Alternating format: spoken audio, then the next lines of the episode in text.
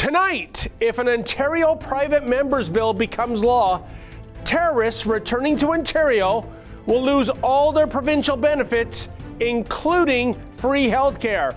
It's October 24th. I'm David Menzies, and this is the Ezra Levant Show.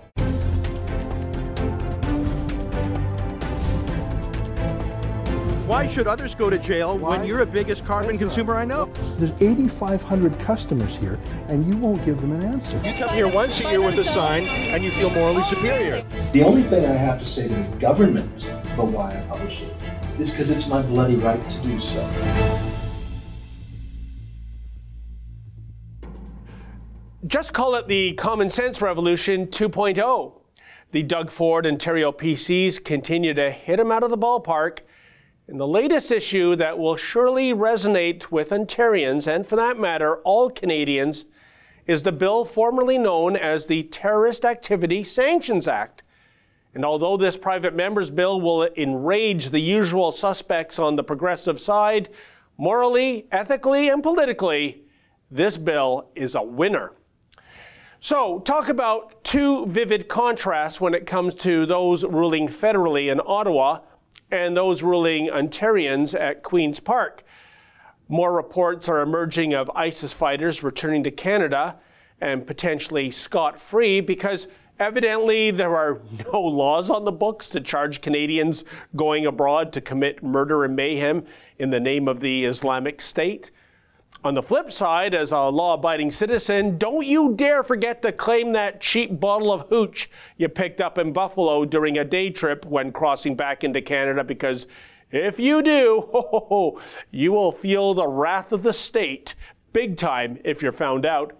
In any event, it's absolutely outrageous and inexplicable that the RCMP are wringing their hands as they figure out what sort of charges they could or should lay regarding those returning ISIS fighters.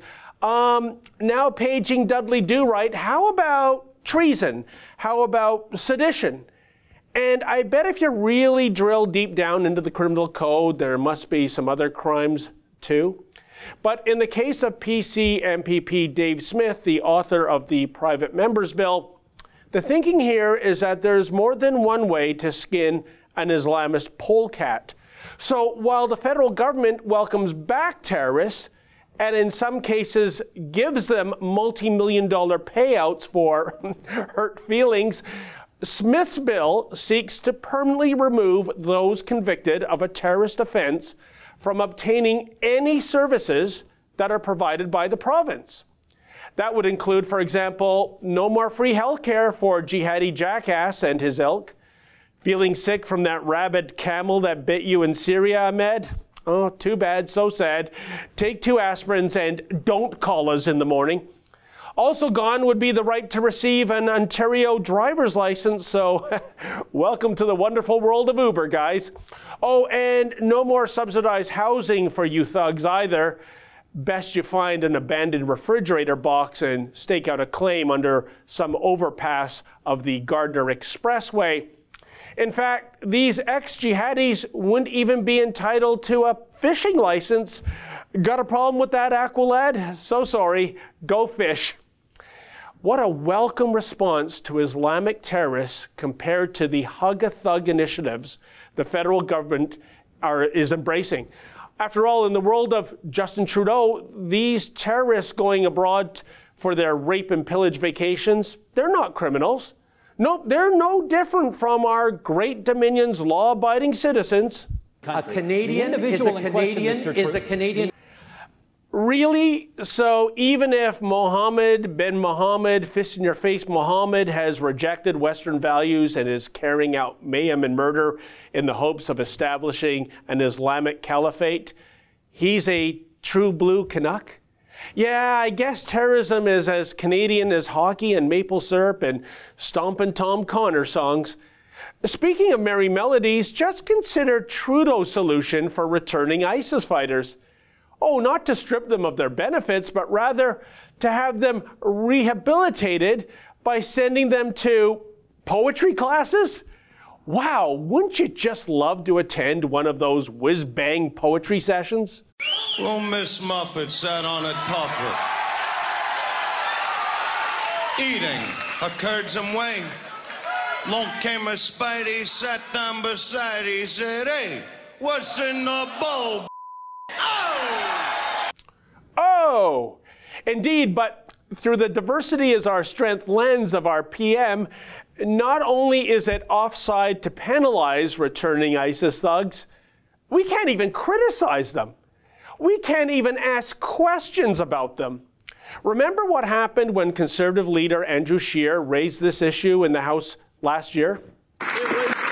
Conservatives who amended the criminal code to make it an offense to leave Canada to fight for ISIS. It was conservatives who were focused on giving our law enforcement new tools to prosecute ISIS fighters. This prime minister is using a broad spectrum that includes poetry and podcasts and all kinds of counseling and group hug sessions, Mr. Speaker. When will the prime minister take the security of Canadians seriously and look for ways to put these ISIS fighters in jail? Right, honourable prime minister. Mr. Speaker, the Conservative Party learnt nothing from the last election and the lessons Canadians taught them. They ran an election on snitch lines against Muslims. They ran an election on Islamophobia and division. And still, they play the same games trying to scare Canadians.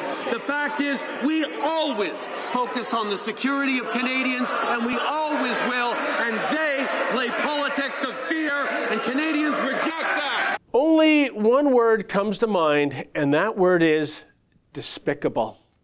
In fact, I don't know who I have more contempt for, folks. Is it the returning ISIS fighters? Or is it the Trudeau Liberals who serve as the enablers of ISIS fighters? In the meantime, Smith's sanctioning bill has a long way to go before it's proclaimed law, but even if it does become law, already the chattering classes are poo pooing this initiative noting that it would likely be deemed unconstitutional if put to the test. A recent Global News report quoted Carissima Mathen, a professor of constitutional law at the University of Ottawa, as saying the bill could be in violation of Section 7 of the Charter of Rights and Freedoms, which protects a person's right to life, even if that person's hobby is ending the lives of others. Said Mathen, quote, even people in prison are entitled to medical treatment. So the idea that once someone, if paroled, you can just kick them off health care is not going to fly. She also said the proposed legislation is outside the mandate of the Ontario government, as violations of the criminal, the Canadian Criminal Code are a federal responsibility. And you know what? Maybe Mathen is correct on both counts. But here's the rub even if Smith's bill is deemed unconstitutional, this is still a big political win for the Ford PCs and indeed the federal conservatives. Because with less than a year to go before the next federal election, would even Justin Trudeau dare go to bat for his jihadi pals by denouncing this bill or by invoking the notwithstanding clause to dismiss it? After all, we know how Justin has a soft spot in his heart for Islamist causes, but we also know the vast majority of Canadians reject such toxic ideology. So, will Justin take yet another high profile virtue signaling public stand for Canada's returning homegrown jihadis at the risk of alienating real Canadians? Or will he divert his eyes and hold his nose when Smith's bill is passed? Oh, what a fascinating year awaits.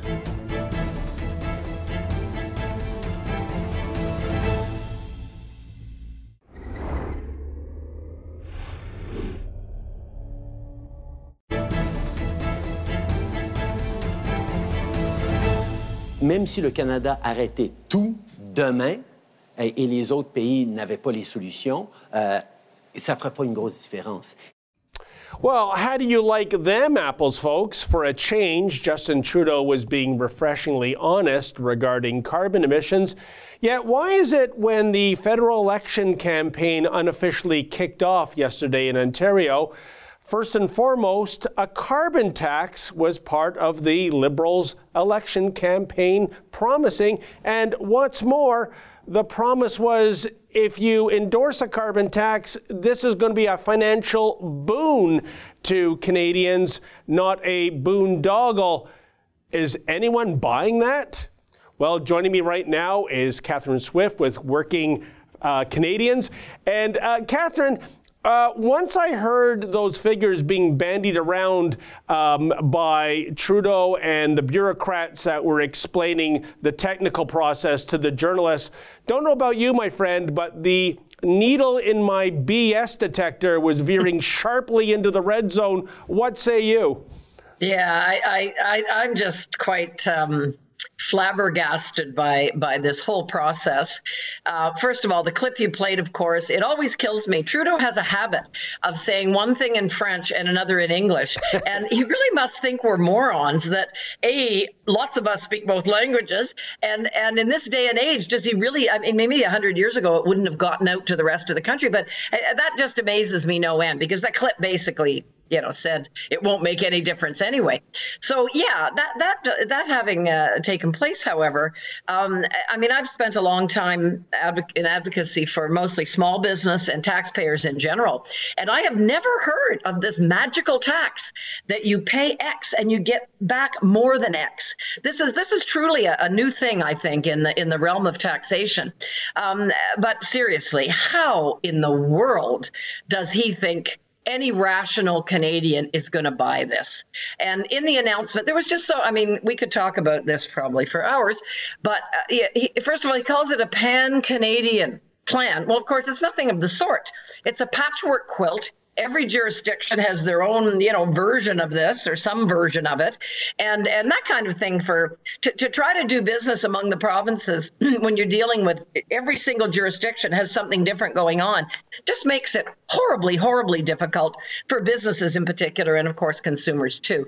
Um, oh, and, and there's no doubt when we drill down to the nitty gritty um, he's saying that for uh, an average ontarian family of four you could expect a, um, a, a $244 check to offset the carbon tax. But when you look at how everything is going to increase, I came across one estimate that that you know same family would be paying more than $7,000 in regard to the increase in the cost of goods. So the math does not add up.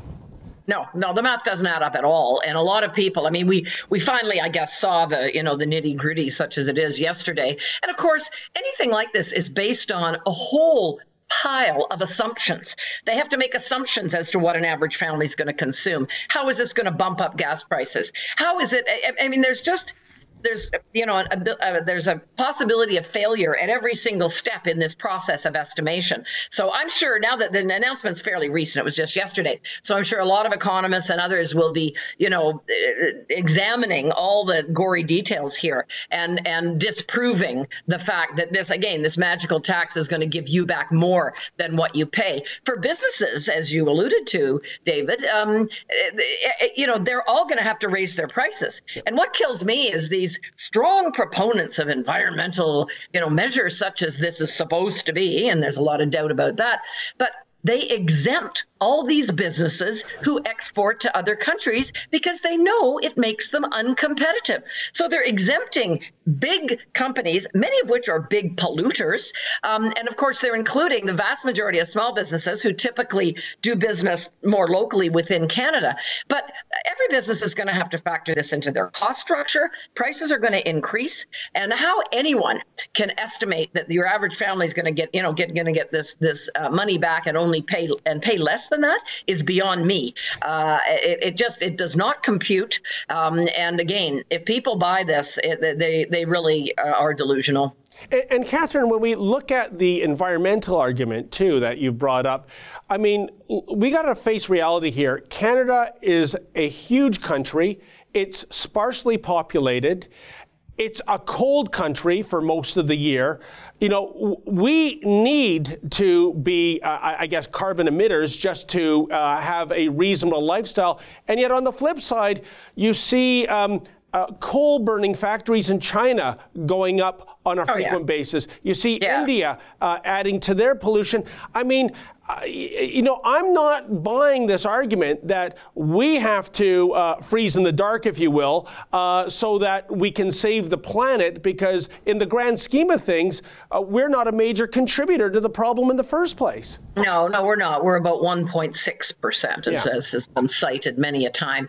And the whole, even if you want to go back to the carbon tax, there, there's all manner of ways in which this government, which propose, you know, which is proposing measures like this, is is um, breaking even if you believe in it, uh, the way to impose such a thing is just to impose a carbon tax not have a plethora of other measures that do things like limit emissions, that, uh, uh, subsidize people for buying an electric car, uh, that uh, subsidize wind and, and solar energy production, and on and on and on. So even if you were a believer, and I think there's a lot of very justified skepticism out there, but even if you were a believer, they're going about it all the wrong way. And as you mentioned, we're a cold country, we're a big country where people have to travel. Uh, and and the, the, again, the principle of a carbon tax is that you have the ability to move away from carbon consuming activities into something else. So it gives you that dis, you know, that incentive to consume less. But what option do we have in Canada? Do we want do we want to be freezing in the dark? Uh, are we not going to go to work where most of us don't have the luxury of a decent transit system? System. Uh, so we have to drive cars and so on and so forth. So this whole principle behind the carbon tax that is you have the ability to substitute in Canada, we have a very limited ability to, to make substitutions away from, you know, carbon consuming activities. So it's inappropriate for Canada in many ways to start with. And yes, what exactly what Trudeau said in that French quote was, we are such a small player, uh, we won't make a difference anyway. And, and you know, Catherine, I mean, we've talked about the financial and the environmental implications of the carbon tax. But politically speaking, as I said in my preamble, that what we saw yesterday was really the unofficial kickoff of the uh, the election campaign by the Liberals. And Catherine, I, I just cannot connect the dots here. How the Trudeau Liberals think that bringing in a carbon tax is a political win, especially when you have right now four provinces representing 70% of the population that are up against it. Yeah, yeah, exactly. And when I mean, one thing Trudeau said in the press conference yesterday was that he got elected on the promise of a carbon tax. Well, first of all, that stretches it. He mentioned the whole notion of putting a price on carbon. Mind you, that's pollution now. They've changed their wording because clearly uh, putting a price on carbon isn't flying with people anymore. So they've had to change their their baffle gab. Um, but uh, subsequent to him getting elected, when Canadians might have thought, well, yeah, I want to do something good for the environment. And you know, I maybe want to kick the tires on this. Now, a lot of Canadians have seen what it actually means that it's it's costing them big time here in Ontario where I live. We know that a lot of people because of, of uh, uh green policies that were pursued by the McGuinty and then Wynne governments, people had to choose between heating and eating in some instances and, and, and situations like that. So now that people have had a little bit of a taste, and they ain't seen nothing yet if this proceeds, but now they've had a little bit of a taste of what a carbon tax means, they're doing things like electing uh, Ford in Ontario, who, who, who, you know, campaigned very explicitly against uh, in, in, the cap and trade, in, in other words, another way of, of taxing carbon. Uh, we see Jason Kenney probably poised to win in Alberta, where they where they have had an established carbon tax for a while. So people are seeing the reality, not the theory, and they're not liking it. No, and you know the thing is, Catherine, what I resent is people like you and I will be labeled deniers, which is really a loaded uh, word uh, if you look at the history of what that really means, because uh, it's all about saving the planet, and yet when you look at the facts, I mean, I'm not saying there's not climate change. I'm saying that the idea of there being def- definitive man made climate change, that is very much up for debate. And the fact of the matter is, we've had five mass extinctions, all of which occurred long before Homo sapiens was on the planet without our coal burning plants and our SUVs and our snowmobiles emitting uh, exhaust and carbon. So, uh, you know, when I hear things like, um, for example, the United Nations saying, we have 12 years to get this right, or come 2030, that's it, it's the beginning of the end of the world, I'm not buying it at all. Are you, Catherine? Well, I mean, I'm old enough to remember in the 1970s, we all got our uh, knickers in a knot over the next ice age. I remember that. so, uh, you know, these you must be old too, then, David. Uh, but anyway, the the um, uh, the science. The people say the science is settled. It's not. Of course, again, to be a so-called denier, which which is a ridiculously loaded term and meant to meant to squelch debate. Let's not fool ourselves. It's meant to shut people up. Yeah. When debate is what we really informed debate is what we really need on these kinds of issues there's a ton of very learned scientists with many, many more letters after their name than I have, um, who who question things and and on very legitimate scientific grounds. And I think too, you you could you're not a denier if you say yes, we have some climate issues we should totally look at. How can we best you know how can we best deal with them? And yet uh, also say the carbon tax isn't it impoverishing people, trashing the economy. And the latest UN, you know, climate change uh, panel report basically said we would need the kind of uh, the kind of in, their view, which they've been wrong before, we know, but you know, in, in their view, they say we would need um, carbon taxes many multiples higher than what Trudeau is pros- uh, proposing to introduce if we're going to make a dent. So again, is impoverishing people destroying jobs, destroying the economy. Is that the right thing? And I think that's the valid question here. Is that the way we deal with this? Or are there, as Brad Wall and now Scott Moe in Saskatchewan said for years, are there other ways of doing it? You know, other ways of cleaning the pollution that might come out of certain industries, for example. You know, other ways of dealing with things. Innovation deals with a lot of these issues. And in, in, the history of mankind, we've, or people kind, I guess I should say, uh, we have, um, we have, uh, you know, had had issues. I remember reading books back in the turn of the century. The big pollution problem was horse manure all over the streets because there was no such thing as cars.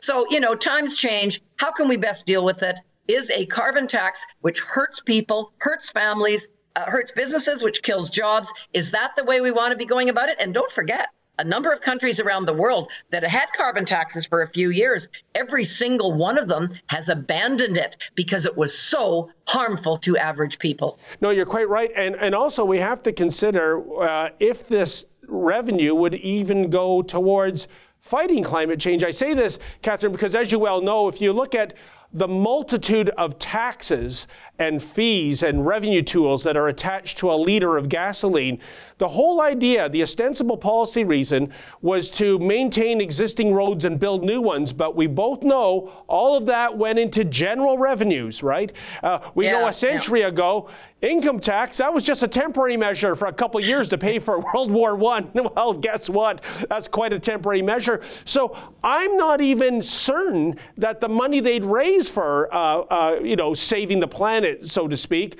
would even go towards that in the first place. Well, yeah, and history would suggest that you should not ever be certain that that, that would happen.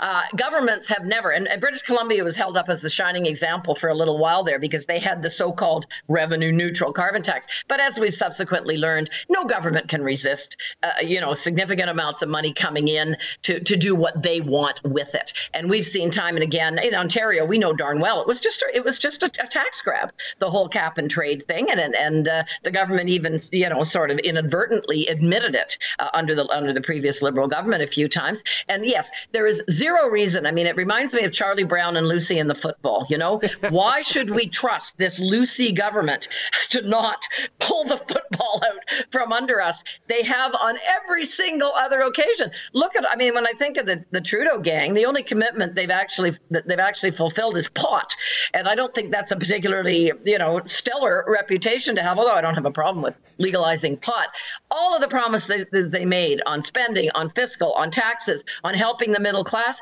Well, you ask any middle class person in Canada today, they don't feel better off. They feel worse off. And and so no, uh, you know, again, barring all the other issues around carbon tax, even if you agreed with it, why for a nanosecond should we trust these guys to not pull the football out from under us again?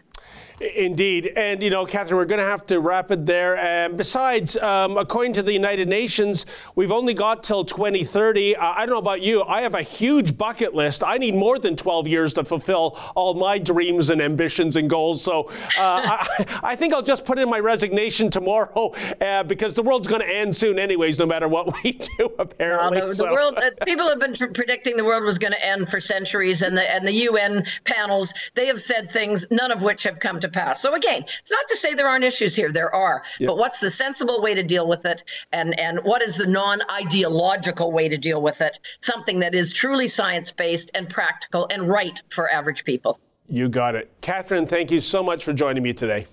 Thank you, David. And that was Catherine Swift with uh, Working Canadians. And folks, keep it here. More of the Ezra Levant show to come right after this.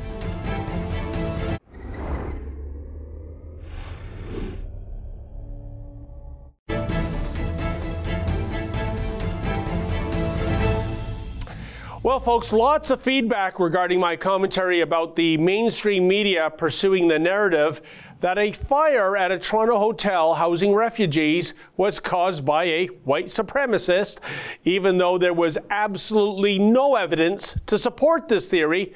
As well, I wanted to investigate the property firsthand, so I booked a room.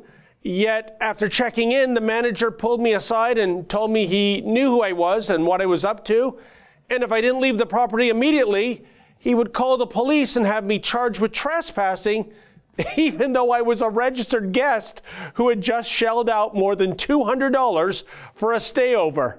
Incredible.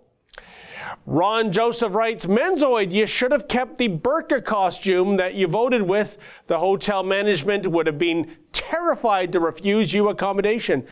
Well, you know what, Ron? Whether it is voting or buying booze at an LCBO liquor store or whizzing through airport security, being clad in a burqa is your guarantee of receiving excellent customer service and not being asked any impolite questions. People are so terrified of being labeled Islamophobic when it comes to those wearing the Islamic fabric coffins that they'll turn a blind eye to the rules and the procedures and even the law of the land, even at the expense of public safety. Maybe I will show up again at the Radisson clad in a burqa. Instead of booting me off the property, I'll probably get upgraded to the presidential suite.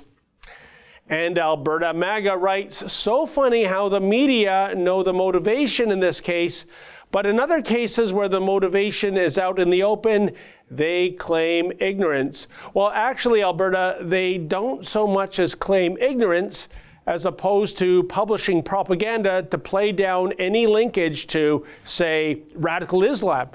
It's so sad. How are we to fight this blight if we can't even have an honest discussion about it due to political correctness? And finally, David Ball writes, how would the Ontario Human Rights Commission look upon your denial of accommodation given the circumstances? Oh, David, is there any doubt how the human rights hucksters would rule given that I am A, white, B, male, C, heterosexual? In other words, in their view, these are three big strikes against me. Translation, my case wouldn't even receive a hearing.